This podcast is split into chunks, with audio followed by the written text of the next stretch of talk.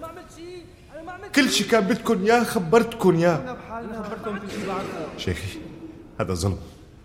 أنا خبرتكم كل شيء عندي.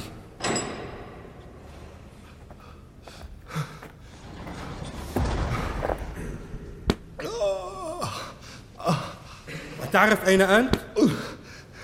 لا. هل تسمع بغوانتنامو؟ نعم أسمع. غوانتنامو هو شيء لا يقارن بهذا السجن. أهلا أهلا بك في سجون الدولة الإسلامية في العراق والشام In August 2013, he was asked by another aid worker to cross the border into Syria to help at a hospital. On August 4th, 2013, ISIS terrorists stopped her vehicle and took her captive. That young American woman from Arizona, Kayla Mueller, was taken hostage by ISIS. And this morning we are hearing from her parents about their determined fight for her freedom. Please show mercy and use your power to free our daughter. My name is Kayla Mueller. I've been here too long. I've been very sick, and it's, it's very terrifying here. أصبح مؤكدا مقتل البغدادي في عملية عسكرية أمريكية سرية دولة أبو بكر البغدادي قتل في عملية عسكرية سرية information about the raid that took down ISIS leader Abu Bakr al-Baghdadi. His death resonating The around the bloodthirsty killer known as al Baghdadi is dead.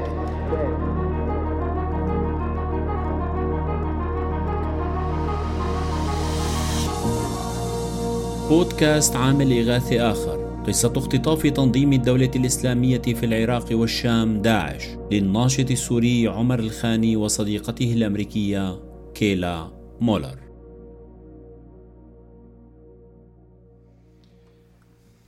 إذا سيد الخاني هل لك أن تخبرنا بوضوح ودقة لماذا أخذتها معك إلى سوريا؟ القصة بدأت قبل ذلك اليوم بدأت مذ عرفت كايلا سوريا عن قرب. عرفتها بعيوني ورسائلي لها. عرفتها بحروف كنت كل يوم أحمل قلبها تفاصيل ما يجري معنا. يوميات ما قبل الثورة ومن ثم التظاهر. إطلاق النار علينا الجرحى البث المباشر للمظاهرات الطيارة.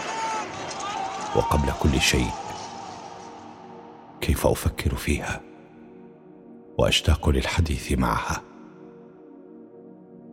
تلك الكلمات جعلتها دوما تريد زيارة سوريا. ألم أخبركم بذلك من قبل؟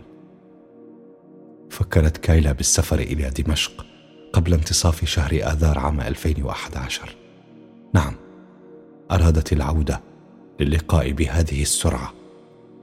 وفي سوريا.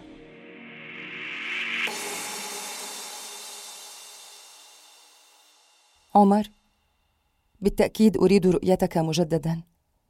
أتعرف أنني أفكر جديا بزيارة سوريا؟ فأنت مضيف كريم وأنا متأكدة من ترحيبك. أتذكر يوم فوتت طائرتي في القاهرة وفرحت ببقائي لمدة أطول؟ أكنت جادا يومها؟ أريد إخبارك بسر صغير. فرغم الشهور الخمسة التي مضت منذ غادرت القاهرة وأنا لا أعرف لماذا بكيت يومها. اليقين الوحيد حينها كان شعوري بأنني سأشتاق لك وأن رحلتنا قد شارفت على نهايتها. كنت محطمة نفسيا بسبب حادثة صديقتي في فلسطين. ربما لأجل هذه التفاصيل بدأت ببساطة بالبكاء. وسائق التاكسي المسكين لم يستطع قول أي كلمة. ظل ينظر الي من خلال المرآة ويحاول الاطمئنان طوال الطريق إلى المطار. كانت مصر هي تماما ما احتجته بعد تجربة فلسطين وأنت جعلت تلك الإقامة مثالية جدا. والسر الآخر هو أن جزءا مني لم يرد المغادرة. لم أرغب بترك بيتك. عذرا سيد الخاني. أقصد بسؤالي هنا ما حدث يوم الجمعة الثاني من شهر آب عام 2013 السيدة المدعية العامة اسمحي لي فالقصص مترابطة كالحياة لكن بالنسبة لعودة كايلا الأخيرة إلى سوريا فقد بدأت تفاصيلها تتكون منذ يوم الثلاثاء الثلاثين من تموز يومها كنت في سوريا وقررت الذهاب لتصوير المعارك على الجبهة لكنها كانت تكتسي بصمت يصم الآذان. طلبت إعادتي إلى الحدود السورية التركية فلبوا الطلب دون تأخير. خرجت من المغارة التي كانت مقرا لعناصر جبهة النصرة محملا بالرهبة وبقصة أرويها لكايل هذه الليلة. ما إن عبرت الحدود حتى هاتفتها لنلتقي. لكنها باغتتني بطلب مرافقتها إلى تناول طعام الإفطار الرمضاني لدى أحد السوريين المغتربين والمقيم في مدينة أنطاكيا. أصرت على تلبية الدعوة رغم تذمري. رضخت لكنني طالبتها بإنهاء اللقاء في أسرع وقت. طعام الإفطار الرمضاني يأتي بعد غياب الشمس بحوالي نصف ساعة وفق الشريعة الإسلامية. مضيفنا الكريم أبقانا في منزله حتى ساعات الفجر. حبسنا بأحاديثه الكثيرة والمتصلة والمتداخلة لدرجة تفقد أكثر الناس تنبها تركيزهم. يريد بناء منظمة إغاثة على الحدود السورية التركية وهذا سر اهتمام كايلا بالدعوة. فهي تسعى للعمل الميداني بين الناس في المخيمات مستعيده تجاربها السابقة في الهند وفلسطين ولتنقل إلى العالم حكايات هؤلاء المدنيين عبر مدونتها الإلكترونية. سرقنا دقائق قليلة قبل النوم من شدة التعب. تبادلنا أطراف الحديث في الفندق الذي اعتدنا النزول به في الشارع العام بأنطاكيا. أخبرتها عن طلب أحد مسؤولي اتحاد السوريين في المهجر تركيب جهاز إنترنت فضائي لمشفى تديره منظمة أطباء بلا حدود في المنطقة الصناعية في الشيخ نجار بريف حلب وذلك قبل العيد. هل ممكن أن توضح لنا ما هو العيد؟ العيد هو الأيام الثلاثة الأولى من الشهر التالي لشهر الصيام رمضان. يحتفل فيها المسلمون بجميع أنحاء العالم مباشرة بانتهاء الصوم. شكرا. يمكنك المتابعة. تلبدت ملامحها بالحزن. فنحن قررنا قضاء الأسبوع الأخير من رمضان وأيام العيد الثلاثة في إجازة بريف أنطاكيا. تكدرت من حزنها. وقررت في داخلي أن أصر على موقفي بعدم الذهاب إلى سوريا إلا بعد انتهاء العيد. ابتسمت كايلا فجأة بخبث طفولي.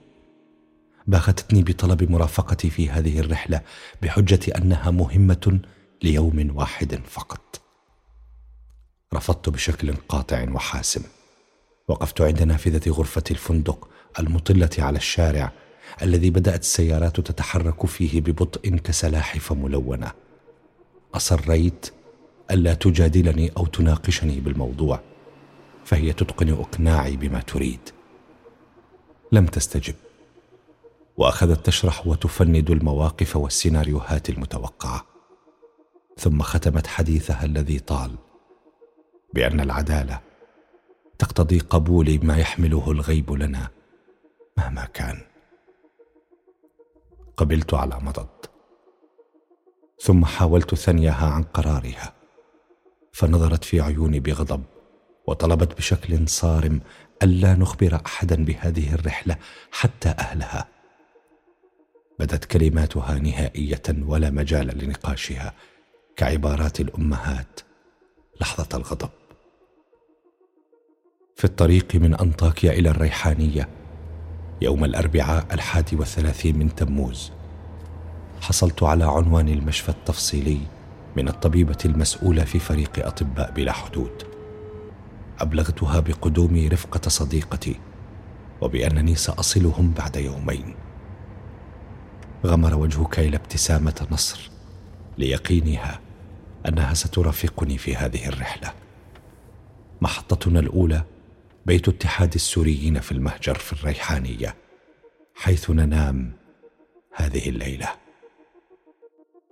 صباح اليوم التالي الأول من آب. أعدت ترتيب حقائب العمل المحشوة بمعدات الإنترنت الفضائي. صحن لاقط وأسلاك وأجهزة إلكترونية. أقلتنا سيارة الاتحاد إلى معبر باب السلامة بالقرب من مدينة غازي عنتاب. دخلت سوريا كما العادة بجواز سفر الذي زورت مدة صلاحيته. وكايلا دخلت بجواز سفرها الأمريكي. لم نواجه أي صعوبات في العبور إلى الحرب. مشكلتنا الوحيدة كانت مع المعدات الثقيلة وحقائب الظهر المحملة بالحواسيب ولفائف الأسلاك. للحرب عادة وجوه متعددة كالموت والخوف والنزوح والدمار. إلا أن للحرب السورية ملامحها الخاصة. عند بوابات الحدود تشعر أن البلاد مختنقة بأهلها. تتمنى لو لفظتهم خارجها مهما كلف الأمر. مكاتب موظفي المعبر صارت منازل للنازحين وثكنات الجمارك ومخافر الحرس صارت ملاجئ للهاربين من الموت. يمموا وجوههم شمالا وغربا املا بالخلاص إلا أن الحدود كانت مفتوحة نحو الحرب فقط. تغلي نقاط العبور بالأطفال يبيعون قوارير الماء البلاستيك للعسكر وعمال الإغاثة والصحفيين. أما الأرض المحيطة بالمعبر فاستحالت سرة منتفخة بالخيام العشوائية لنازحين خذلهم حظهم في الحصول على غرفة من البناء الحكومي. كلهم يقعون تحت عنوان أضرار جانبية لحرب مجنونة أجلست كبارهم على مقاعد البطالة أو في القبور وزجت بصغارهم الناجين من الموت في أتون العمالة. والسلاح الذي يعلو قاماتهم. هل سبق لكيلا أن ذهبت إلى سوريا؟ نعم. عندما حضرنا اجتماع الاتحاد السوريين في المهجر في مدينة سرمدة كان ذلك خلال شهر شباط عام 2013 ذهبنا كلنا كمجموعة من الناشطين والصحفيين السوريين والأجانب إلى مدينة سرمدة.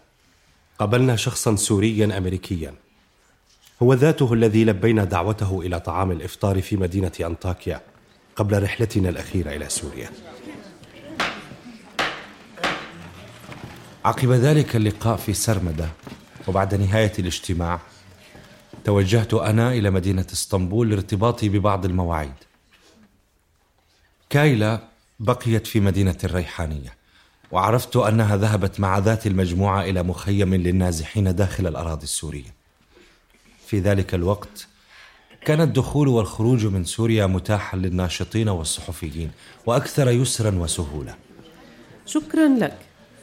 لكن هل طلبت منك كيلا أن تأخذها إلى سوريا في وقت لاحق؟ أقصد قبل المرة الأخيرة. نعم. في كل مرة كنت أسافر فيها إلى سوريا. لم تنقطع زياراتي لسوريا. كنت أعبر الحدود إلى الداخل تقريبا كل أسبوعين. للتصوير أو لتركيب معدات الإنترنت أو لمرافقة صحفيين أجانب. كانت كايلا تطلب مني اصطحابها في كل مرة وبالطبع كنت أرفض ذلك. لماذا كنت ترفض؟ خوفا عليها فالمكان ليس مناسبا لفتاة مثلها. القصف يومي والحرب مستعرة ولا مكان هناك للأخطاء. لم يكن الاختطاف معروفا في تلك الأيام ولكن الخطر شديد. والقصف شديد والأماكن المتاحة للتنقل بين المدن قليلة لأجل كل ما سبق ولخوفي عليها كنت أرفض طلبها دوما إذا لماذا قبلت هذه المرة؟ لماذا وافقت على أخذها معك؟ هذه المرة كانت كايلا في عطلة ولا تريد البقاء في المنزل أخبرتكم أنها كانت الأيام الأخيرة من رمضان وهو عادة وقت سفر وعطلات خاصة أن العيد بعد أيام. بالإضافة إلى ذلك كانت زيارة سريعة. لا داعي للمبيت هناك أي في سوريا. كنا سنذهب ونعود بذات اليوم. لأجل ذلك وافقت على اصطحابها هذه المرة. لماذا أرادت الذهاب معك؟ أقصد هل هناك أسباب غير تلك التي ذكرتها؟ بالطبع هناك أسبابها الإنسانية. كي لا تعشق العمل مع الناس الذين تكتب عنهم. تردد دوما بأن هؤلاء الناس بحاجة لمساعدتي. تفكر دوما بأن ما تكتبه عنهم وعن أوضاعهم عبر مواقع التواصل الاجتماعي أو في المجلات أو في الجرائد المحلية في الولايات المتحدة أو حتى عبر مدونتها سيكون له أثر. ربما يثق الناس بها خاصة في أمريكا ومن الممكن أن يتبرع بعضهم ببعض المال أو التجهيزات الطبية. كايلا كانت مؤمنة بأن هذه التبرعات قد لا تحل المشكلة كليا لكنها من الممكن أن تنقذ حياة شخص أو عائلة من تلك العائلات التي تدرجهم في سجلات عملها الإنساني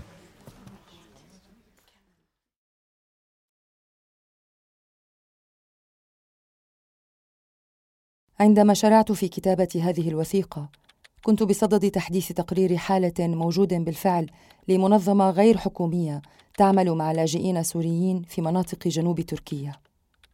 أجلس الآن على بعد أقل من خمس دقائق بالسيارة من الحدود السورية.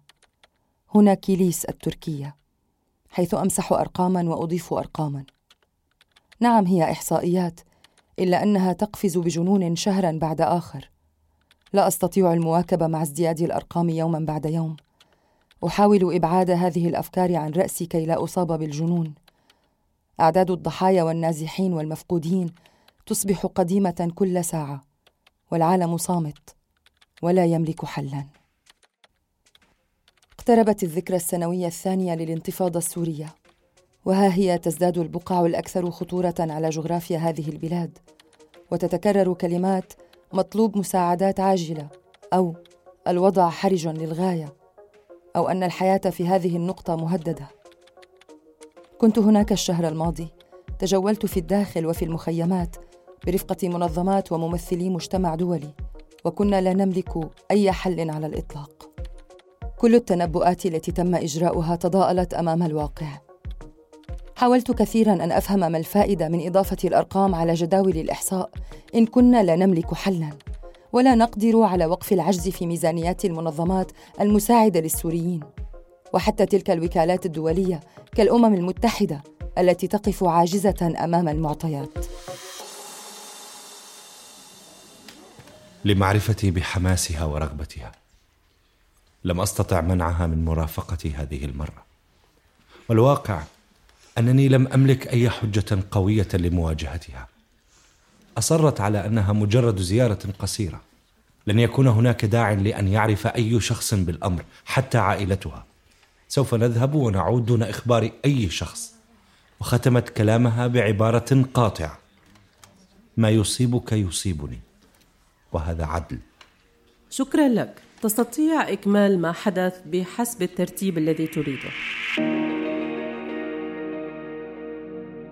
عند بوابة الحرب على الحدود السورية انتابني لوهلة فزع. أصاب جسدي برعشة هزتني من أصابعي حتى قلبي. أمسكت بيد كايلا ومشينا بدونا كسائحين في أرض معركة. الأبرياء فيها ألغام اثقلها الانتظار. رغم الاحتياطات التي اتخذتها كايلا في اللباس حيث ارتدت بنطالا فضفاضا وقميصا طويلا ووشاحا أخبرتها ألا تتكلم معي ونحن في سيارة الأجرة. تأكدت من حملها للورقة التي كتبتها باللغة العربية وذكرت فيها اسمها وأنها لا تعرف إلا الإنجليزية. ودونت فيها رقم هاتف أحد رجال الاتحاد السوريين في المهجر. قبل وصولنا سيارة الأجرة أكدت عليها التعليمات. فردت بعربيتها المتواضعة. إن شاء الله حبيبي. توقفت سيارة الأجرة التي تقلنا إلى المشفى مرة واحدة. نزل سائقها ليبدل لنا بعض النقود التركية بأخرى سورية. ثم انطلق بنا عابرا بعض القرى الريفية البعيدة على الطريق العام الغارق بالحواجز العسكرية المختلفة الانتماءات التزمت الصمت. استراتيجيتي لمواجهة فضول سائقي سيارة الأجرة. أعتبرهم كائنات خطيرة هدفها الحصول على غايتها مهما كلف الأمر. في حالة لا حرب يسعى سائق سيارة الأجرة عبر التقرب من الركاب إلى تحصيل مبلغ إضافي فوق التكاليف التي يعلنها العداد. بعضهم يسعى لإنتاج تقرير أمني يقدمه للفرع المتعاون معه أو الموظف فيه. كثر هم سائقو سيارات الأجرة والعاملون في المخابرات السورية بآن. بعضهم لا يريد شيئا إلا إفراغ مشكلاته في جعبة الراكب المجهول. وكأنه يعالج نفسه بالتداعي الحر ينضح مصائب الغلاء وعلاقته الزوجية المترهلة وخوفه على أولاده المراهقين من أجهزة الهواتف النقالة الحديثة. منهم شبان صغار يصنعون من سياراتهم منازل متنقلة يرفضون امثالي من الزبائن فهم مخصصون للفتيات الفاتنات فقط. سائقنا الخمسيني محترف في شق الحديث ومتأقلم على معطيات المهنة الجديدة في زمن الحرب. تغلب بمكره على صمته. مثل ما تعرف يا أستاذ يعني يعني مطار منق محاصر من أكثر من سنة يعني. الأخوة بجيش المهاجرين والأنصار تبع الدولة الإسلامية مرابطين من جهة لواء الفتح من الجهة المقابلة. يعني هلأ في كتائب أصغر. كمان مشاركة بالعملية. كل ما قلنا قرب يتحرر المطار نظام الأسد وبقدرة قادر بدخل إمدادات وتعزيزات لعساكره وضباطه المحاصرين بالمطار. حتى حتى صار يرمي عليهم الأكل بالطيارات من السماء. مرة مرة الشباب بالجيش الحر لقطوا وحدة من هاي المظلات اللي رماها النظام من الجو. الله يسود وجهه الله يسود وجهه. طلع عم يحط فيها بطاطا وخبز وشفرات حلاقة ما في شيء محرز. لك بس بدي أفهم إنه شو مخليهم هالعساكر وهالضباط قاعدين لهلق جوات المطار وصابرين. وعن مين عم يدافعون. عن مين عم يدافعوا؟ طيب مو ممكن يكونوا خايفين ولا لا؟ اليوم الصبح في واحد من الأخوة السعوديين فجر حاله على بوابة المطار. آه، قصدك آه سوري كان عايش بالسعودية؟ لا أخوي لا لا. سعودي من كتيبة الأنصار والمهاجرين تبع أبو عمر الشيشاني. مانك سمعان فيها؟ إي والله يا أخوي الضرب ما عم يهدى من كل الجهات. حلب على على صفيح ساخن مثل ما بيقولوا بالتلفزيونات. مطار منغ من جهة وسجن سليمانية من جهة ثانية. والقصف شغال على المدينة من كل صوب. أرض وبحر وجو.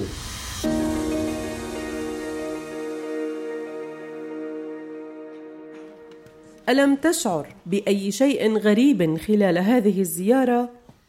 ألم تنبهك كلمات السائق عن متطرفين غرباء فوق الأراضي السورية؟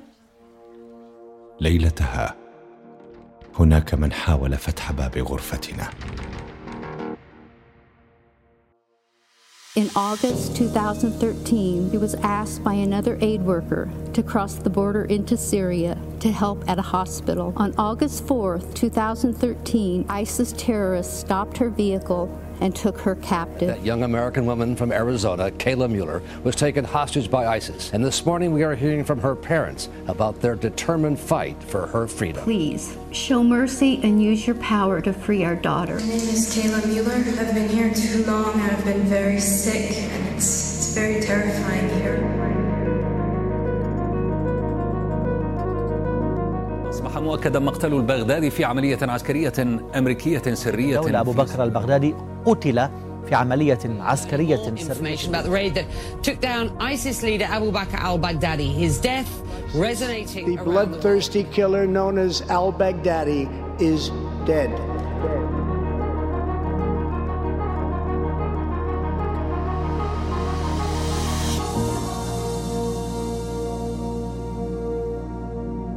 أنتج هذا العمل الفني بدعم وتمويل من مؤسسة هاينريش بول.